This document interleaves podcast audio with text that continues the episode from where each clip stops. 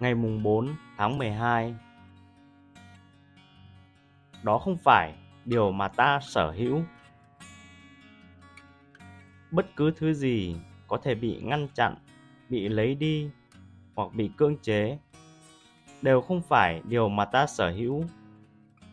Chỉ những thứ không thể bị ngăn cấm mới là của riêng ta. Trích những bài học của Epictetus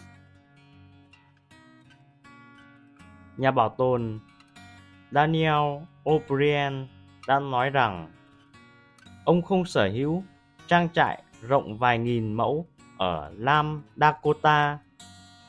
Ông chỉ sống ở đây trong khi ngân hàng cho phép ông thanh toán khoản thế chấp cho nó.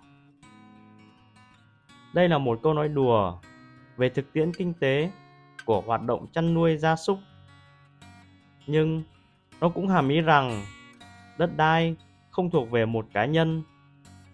Đất đai tồn tại lâu hơn chúng ta và con cháu của chúng ta rất nhiều. Marcus Aurelius từng nói, chúng ta không sở hữu bất cứ thứ gì, ngay cả cuộc sống của chúng ta. Chúng ta có thể nỗ lực hết sức, đổ mồ hôi, sôi nước mắt để sở hữu mọi thứ. Nhưng những thứ ấy có thể bị tước đi chỉ trong một khoảnh khắc. Điều tương tự cũng xảy ra đối với những thứ khác mà chúng ta muốn nghĩ là của mình. Nhưng thực chất cũng hết sức bấp bênh. Địa vị của chúng ta, sức khỏe thể chất hoặc quyền lực của chúng ta, các mối quan hệ của chúng ta.